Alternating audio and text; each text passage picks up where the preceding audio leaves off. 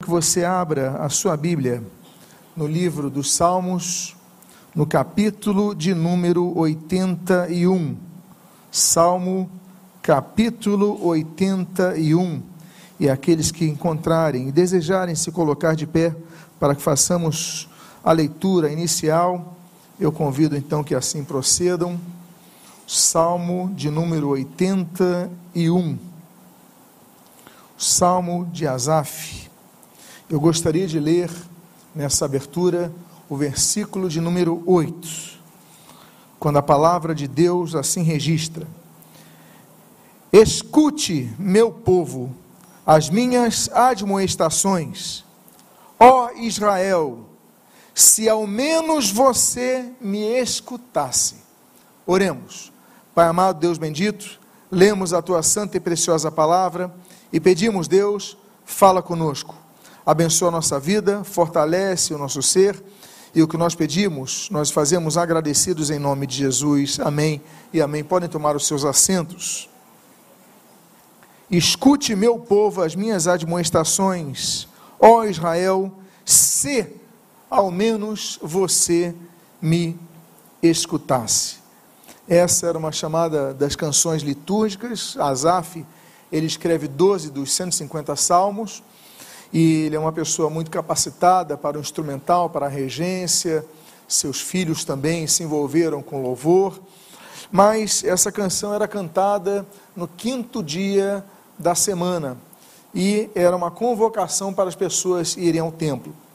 E é interessante porque esse salmo é um dos salmos que se faz uh, uma, uma, uma chamada à responsabilidade de cada um. Deus pega essa canção para trazer um alerta ao seu povo e é sobre esse motivo que eu quero tratar nesta manhã. Eu quero começar então falando de uma acusação de Deus. A acusação ela começa com o mais. Eu até leria o versículo anterior, antes de ler esse mais o meu povo, que está no versículo número 11. No versículo 10 ele fala assim: eu sou o Senhor, o Deus de vocês, que os tirei da terra do Egito.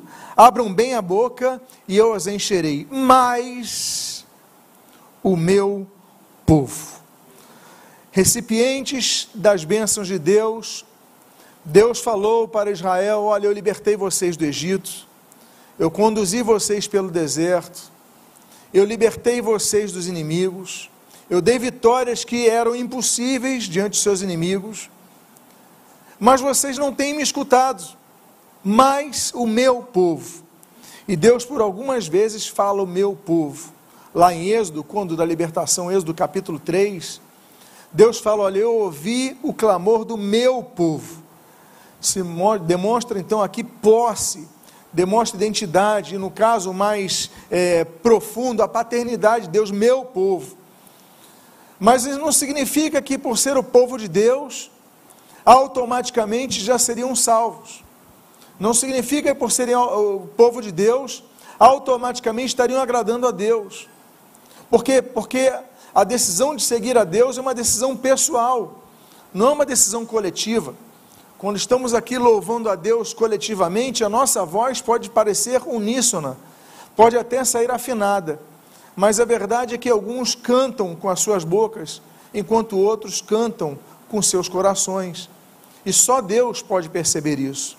Ainda que possamos ser enganados muitas vezes nas orações, nas pregações, na, no louvor, no evangel, na evangelização, mas Deus a ninguém engana. E Deus fala: Esse é meu povo. Por quê? Porque Deus tinha um propósito para com Israel. Há um texto que Deus fala ali no livro de Amós: Olha, profetiza ao meu povo, porque o povo precisava ouvir a voz de Deus profetizar, Deus falar a respeito, através dos profetas ao povo, precisa ouvir a minha voz, porque o povo de Deus não estava ouvindo a voz.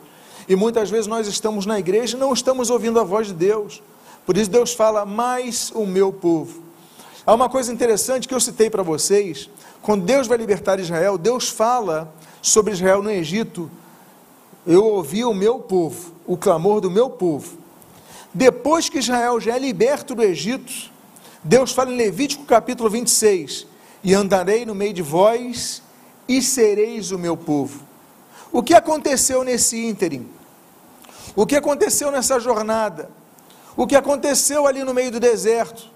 É que muitos eram povo e deixaram de ser.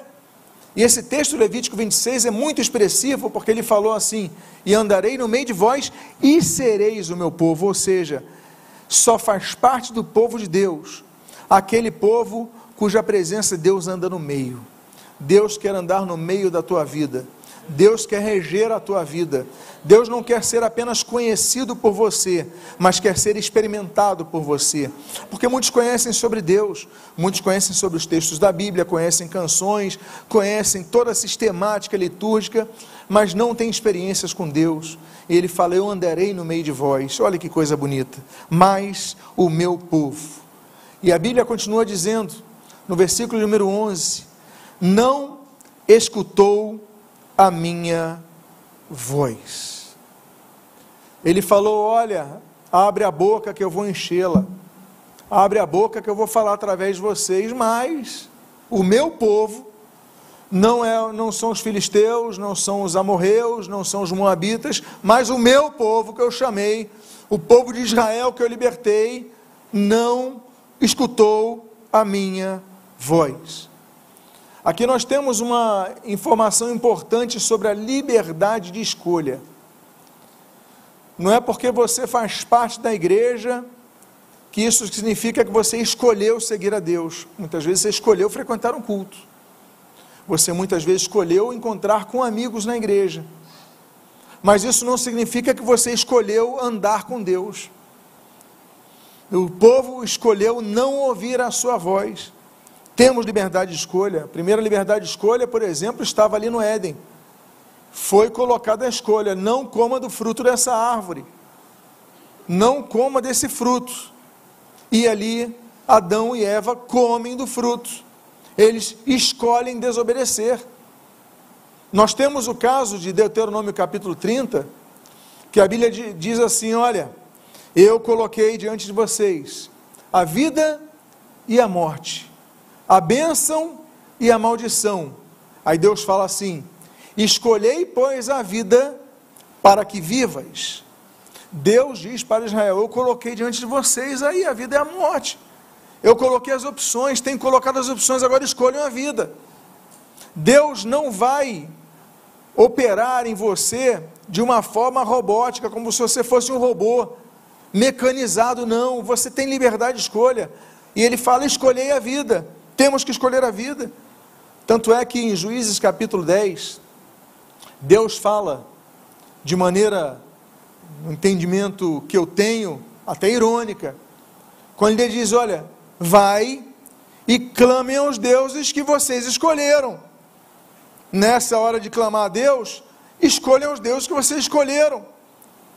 Há pessoas que estão na igreja e têm os seus próprios deuses. Hoje em dia a igreja evangélica cresceu tanto que nós temos muita mistura em nosso meio. Há pessoas que continuam frequentando, adorando, rezando, orando, clamando a outras entidades, mas domingo estão na igreja. Às sexta-feira estão clamando a São Jorge, às sábado estão clamando a Maria, e domingos estão clamando a Jesus. De que adianta? Deus diz que não divide a sua glória com mais ninguém. Adoração exclusiva a Jesus Cristo.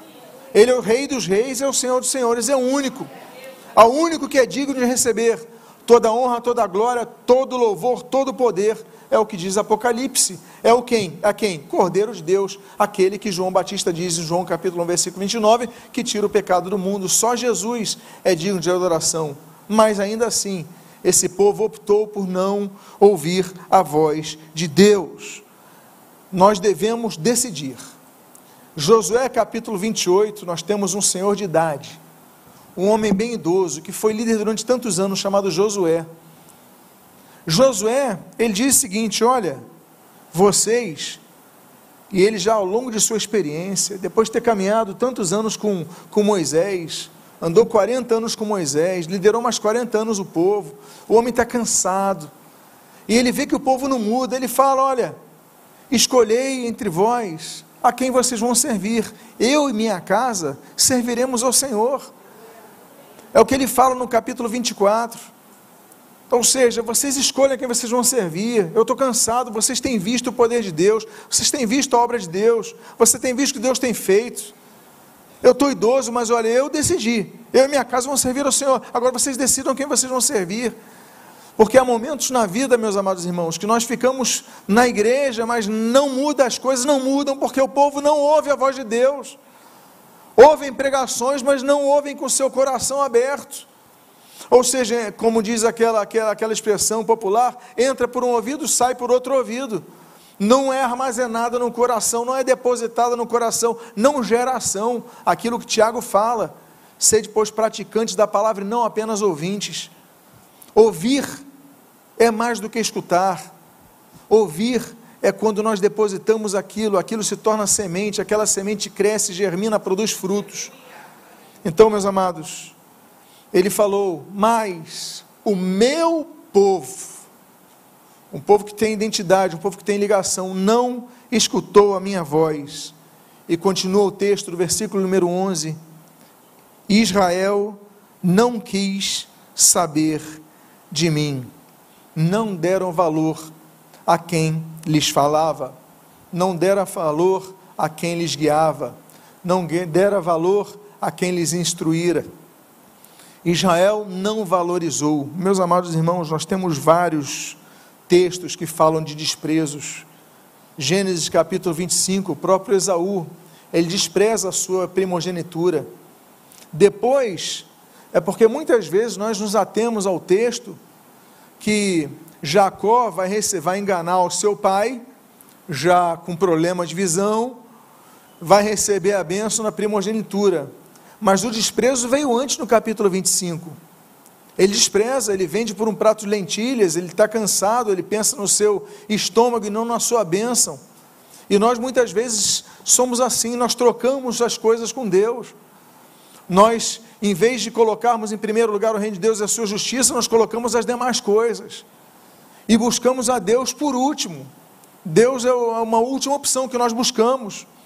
Então, nós não podemos desprezar 1 Samuel capítulo 17, nós vemos o desprezo que nós vemos, reparamos ali, de Golias com Davi.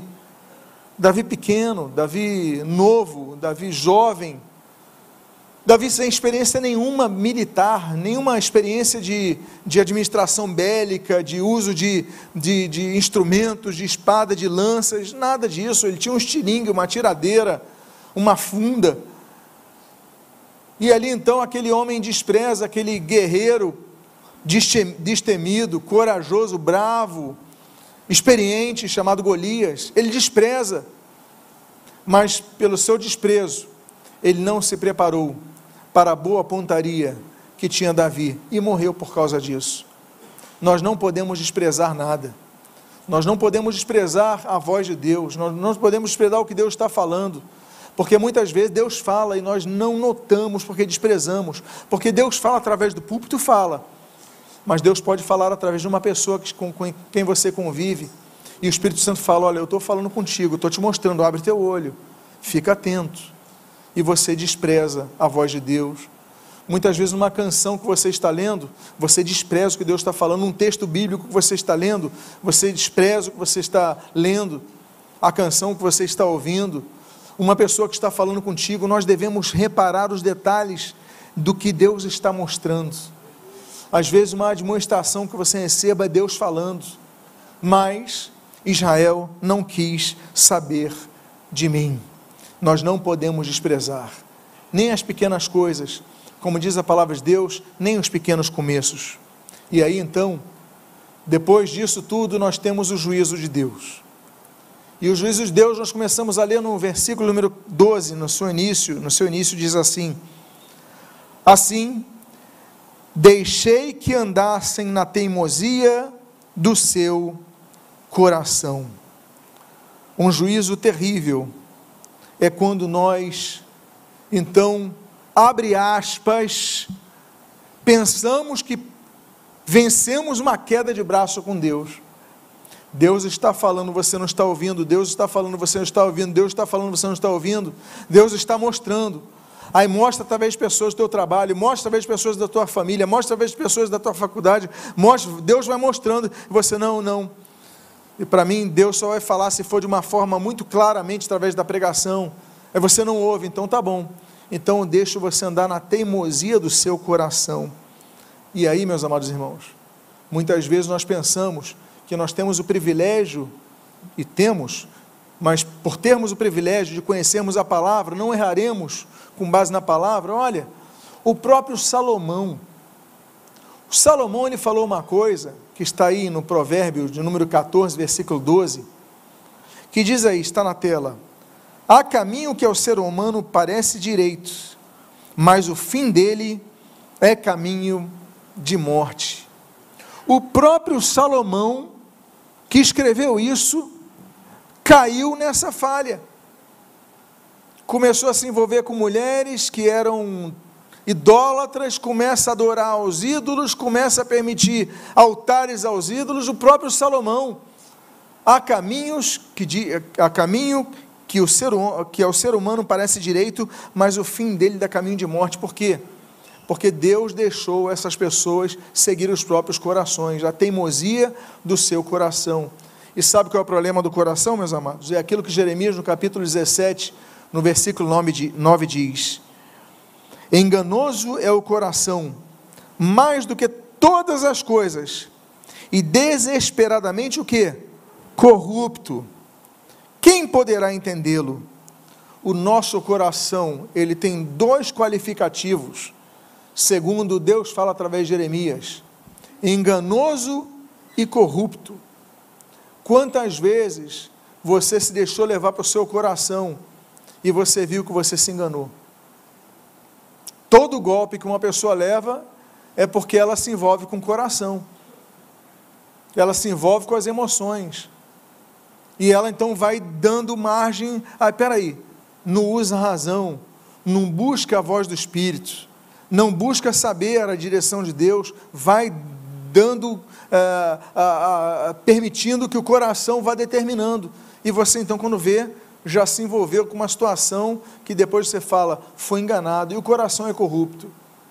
O coração é corrupto, isso nós já vemos desde o Éden. O coração é corrupto, ele se corrompe, ele, ele, ele erra, ele se deforma.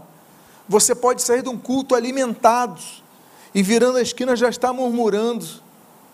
Você pode sair do culto renovado e chegar na sua casa e parece que você não ouviu nada. Por isso que a voz de Deus não pode ser desprezada. Deus então fala: olha, deixei que andasse na teimosia do seu coração, mas não só isso. O texto continua dizendo, nesse mesmo versículo 12: e seguissem suas próprias inclinações, moetzai em hebraico, eu coloquei aí, porque outra tradução que no meu entendimento melhor se aplica é planos, seus próprios planos, e seguissem seus próprios planos, suas próprias inclinações. A consciência agora não reprova. A consciência agora diz que tudo está tranquilo, que não existe erro, não existe pecado, não existe nada disso. Você então agora está bem tranquilo porque segue a sua própria inclinação, segue o seu próprio plano, segue o seu próprio desejo pecaminoso. E aí você então começa a seguir os seus impulsos naturais. O pecado ele sempre começa com a alimentação, a cobiça de um desejo natural, de uma inclinação natural. Tudo começa assim. Eu coloquei um texto de Romanos capítulo 1, eu vou ler ele aqui, que diz ali a partir do versículo 24 ao 28. Por isso, Deus os entregou à impureza, o que, que diz ali? Pelos desejos do coração deles pelos desejos do coração dele, Deus entregou impureza. Deus entregou, Deus permite. Há muita impureza por aí? Há. Vamos entrar, estamos já entrando no período do carnaval, quando as pessoas dizem, não, pode pecar à vontade, porque vem a quarta de cinzas, coloca mais cinza com o sinal da cruz na testa está tudo perdoado. Então não houve arrependimento. Não houve. Está tudo programado. Isso é hipocrisia. Ali diz: Por isso Deus entregou impureza pelos desejos do coração deles, para desonrarem o seu corpo entre si. Eles trocaram a verdade de Deus pela mentira, adorando e servindo a criatura em lugar do Criador, o qual é bendito para sempre. Amém. Por causa disso, Deus os entregou às paixões vergonhosas. Porque até as mulheres trocaram o modo natural das eh, relações íntimas por outro, contrário à natureza. Da mesma forma, também os homens, deixando o contato natural da mulher, se inflamaram mutuamente em sua sensualidade, cometendo indecência, homens com homens, e recebendo em si mesmos a merecida punição do seu erro. E por haverem desprezado o conhecimento de Deus, olha aqui a, a motivação, haverem desprezado o conhecimento de Deus, o próprio Deus os entregou a um modo de pensar reprovável, para praticarem coisas que não convêm. Ou seja, eles desprezaram a voz de Deus. Eles não ouviram, eles escutaram, mas não ouviram a voz de Deus. Não foram atentos, não foram zelosos à voz de Deus. Então Deus entregou os pensamentos deles, as inclinações do coração deles. Então não há mais pecado. Não, mas se eu não maltratar ninguém, se eu não fizer mal a ninguém, então não tem nenhum erro. E começa com, essa com esse pequeno degrau para baixo o afundamento da vida humana. E aí o que, que Deus faz, meus amados irmãos? Depois de dizer sobre esse juízo, porque Deus não falou que entregou eles a Satanás. Nesse texto, ele não fala que entregou eles à morte. Ele falou: Eu entreguei eles aos seus próprios corações, de onde sai tudo de errado. E ali então, o que, que Deus faz? Nós temos uma terceira parte. Deus se lamenta. O texto do versículo 13 diz: Ah, se o meu povo me escutasse, se Israel andasse nos meus caminhos, que sensibilidade de Deus, Deus se lamentando. O próprio Deus se lamentar, nos lembramos do Senhor Jesus. A Bíblia menciona três registros em que Jesus chorou. João capítulo 11, Lucas 19, Lucas 22. João capítulo 11, quando Jesus sabe do seu amigo Lázaro de Betânia, que estava morto, Jesus chorou, como nós lemos ali no versículo 35. Capítulo 19, quando Jesus vai descendo o Monte das Oliveiras, vê Jerusalém, Jesus chora, sabe do que aconteceria com Jerusalém. Jerusalém, que naquele ano, aquele ano 30, ali, o rejeitaria, depois de gritar, osando ao, ao filho ao, ao rei, bendito aquele que vem em nome do Senhor. Logo depois gritaria Barrabás. 40 anos depois, no ano 70, o general Tito vem com o exército romano e ele destrói o templo, destrói Jerusalém. Jesus chora. E no capítulo 22 de Lucas, nós temos ali Jesus chorando no jardim de Getsemane. Três choros Jesus, sensibilidade. E muitas vezes nós não entendemos que entristecemos o Espírito Santo. A Bíblia diz que não entristeçamos o Espírito Santo de Deus. Porque nós podemos entristecê-lo? Porque Deus nos ama tanto, meus amados irmãos. E o que é que Deus quer? Deus quer que nós ouçamos a sua voz. A Bíblia diz que Deus é tão misericordioso, tão misericordioso. Sua misericórdia dura para sempre, a oportunidade está sempre aí, mas nós precisamos tomar uma ação, a ação do arrependimento. Esse texto de 2 Pedro, capítulo número 2, 3, versículo 9, diz assim: O Senhor não retarda a sua promessa, ainda que alguns a julguem demorada. Pelo contrário, Ele é paciente com vocês, não querendo que ninguém pereça, não querendo que ninguém morra, mas que todos cheguem ao arrependimento. Qual é a vontade de Deus? Que todos sejam salvos. Agora, o que, que o nosso coração faz? Nos distancia de Deus. Então, muitas vezes nós devemos pensar, devemos refletir, é um ponto de reflexão. O que é pior? Para muitos, é sermos colocados nas mãos do diabo, o que é óbvio que é péssimo, mas será que sermos colocados nas mãos de nosso próprio coração não é igualmente ruim, porque uma coisa conduz a outra. Por isso que Deus fala: Eu quero, o meu desejo é que todos se arrependam, se arrependam dos seus maus caminhos, ouçam a sua voz, mas ajam. Então, o que que Deus iria fazer? Eu coloquei esse texto, são dois versículos, eu coloquei ali até que estão no futuro do pretérito. Porque diz assim: Eu derrotaria logo os seus inimigos e voltaria a minha mão contra os seus adversários. Se o povo escutasse, eles teriam muitas intervenções divinas a seu favor. Eu derrotaria os seus inimigos. Eu voltaria minha mão contra os seus adversários, ou seja, eu faria isso, mas não vou fazer. Eu faria, mas não fiz ainda e não vou fazer. Por quê? Porque o povo não ouve a voz de Deus. Então, muitas vezes, amados irmãos, muitas das vitórias que nós não temos, ainda que conheçamos a palavra, ainda que frequentemos os cultos, é porque não ouvimos a voz de Deus. E quando eu falo ouvir, é ouvir para praticar. Eu ouvi para surtir efeitos.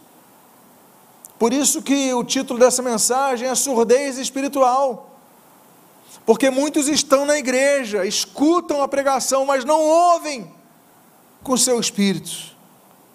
E aí então, Deus não derrota logo os seus inimigos, porque a palavrinha que nós temos ali, esse logo é interessante, é importante, porque há vitórias que já podiam ser efetivadas, mas não são porque o povo não está disposto a ouvir a voz de Deus. Há um outro futuro do pretérito, dois, na verdade, no versículo 16, quando nós lemos: Mas a vocês eu sustentaria com trigo mais fino e o saciaria com o mel que escorre da rocha.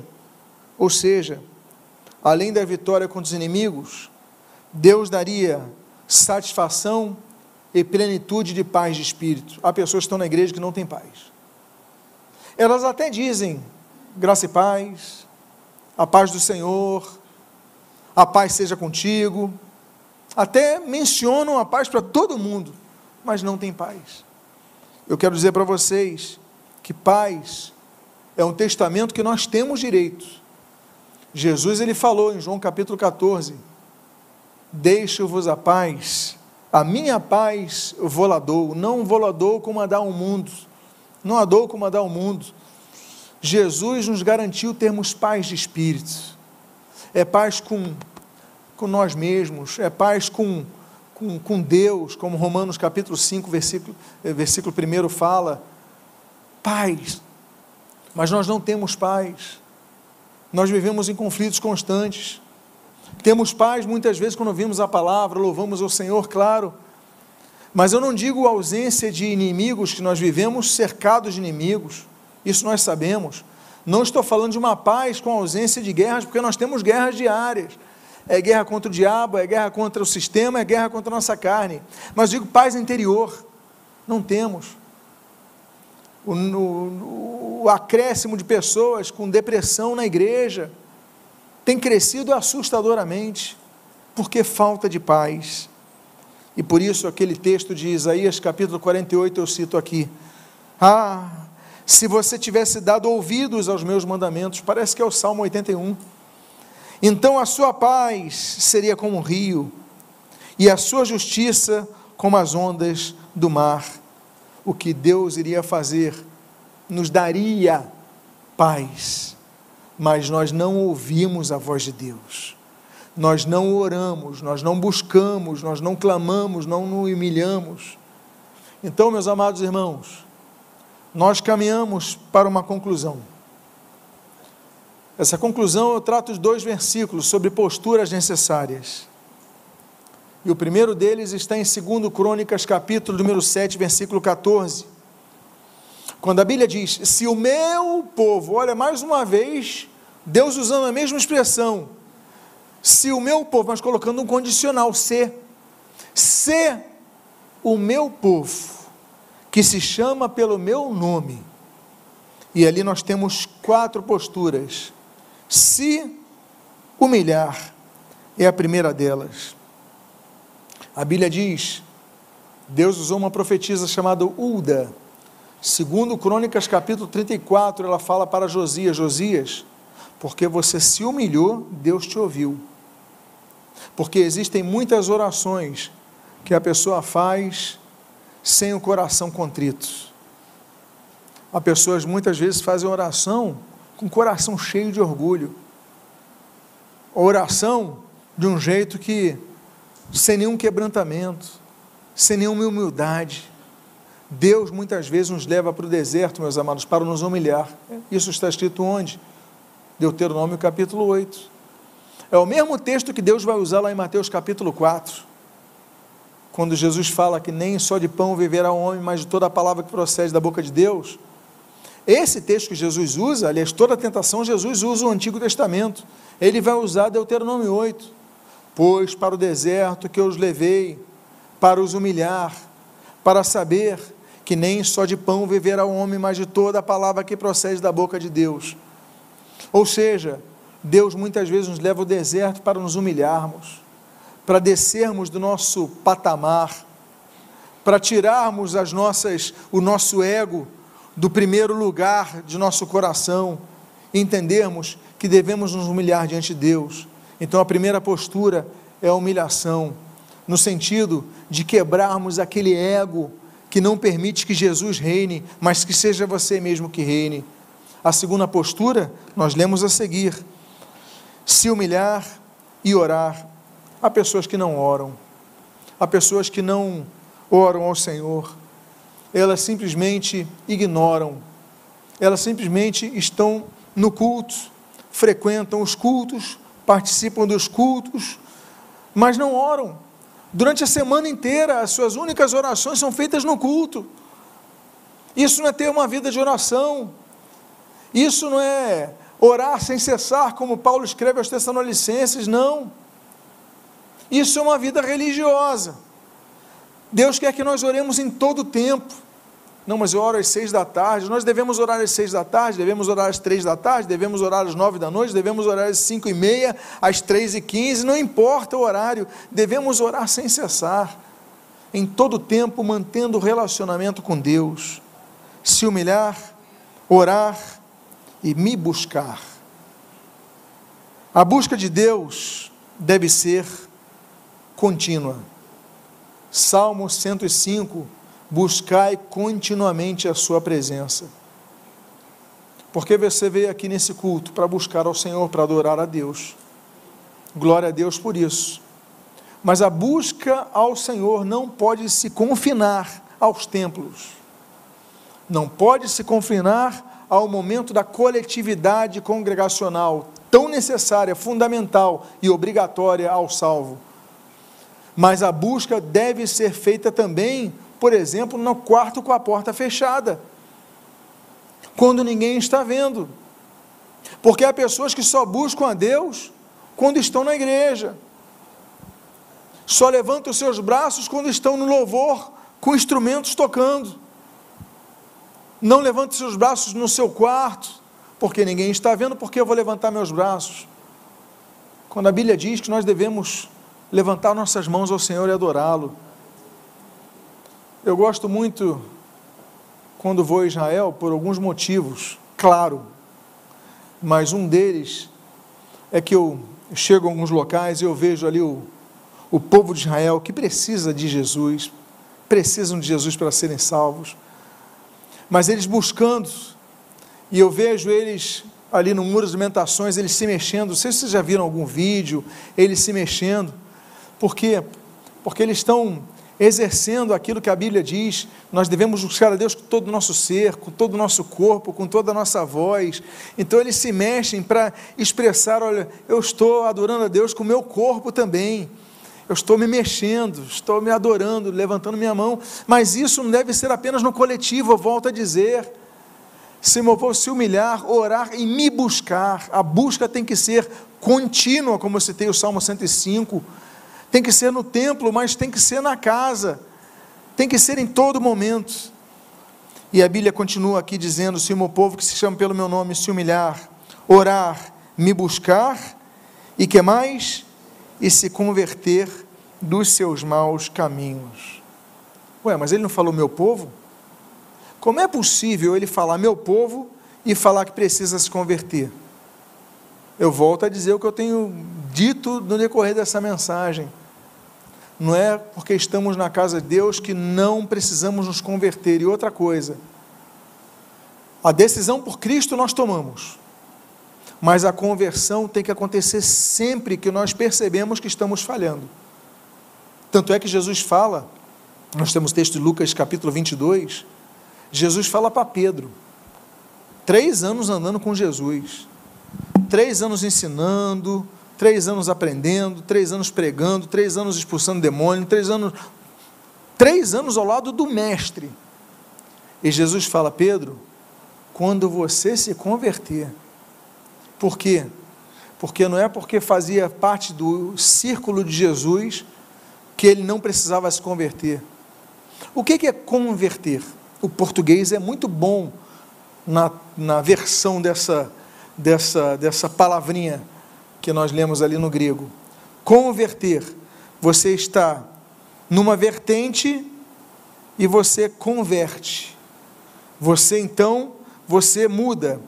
Não sei se você já viu uma placa de trânsito, você que dirige, conversão à direita, conversão à esquerda, ou seja, você tem que sair dessa direção para ir para a direita, você tem que sair dessa direção para a esquerda, ou seja, você tem que converter, você tem que mudar a sua rota.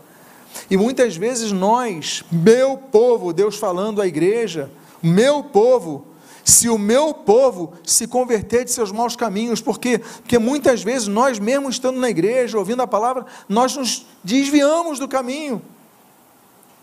E nós então precisamos nos converter, voltar à a, a, a, direção de Deus, ao caminho de Deus.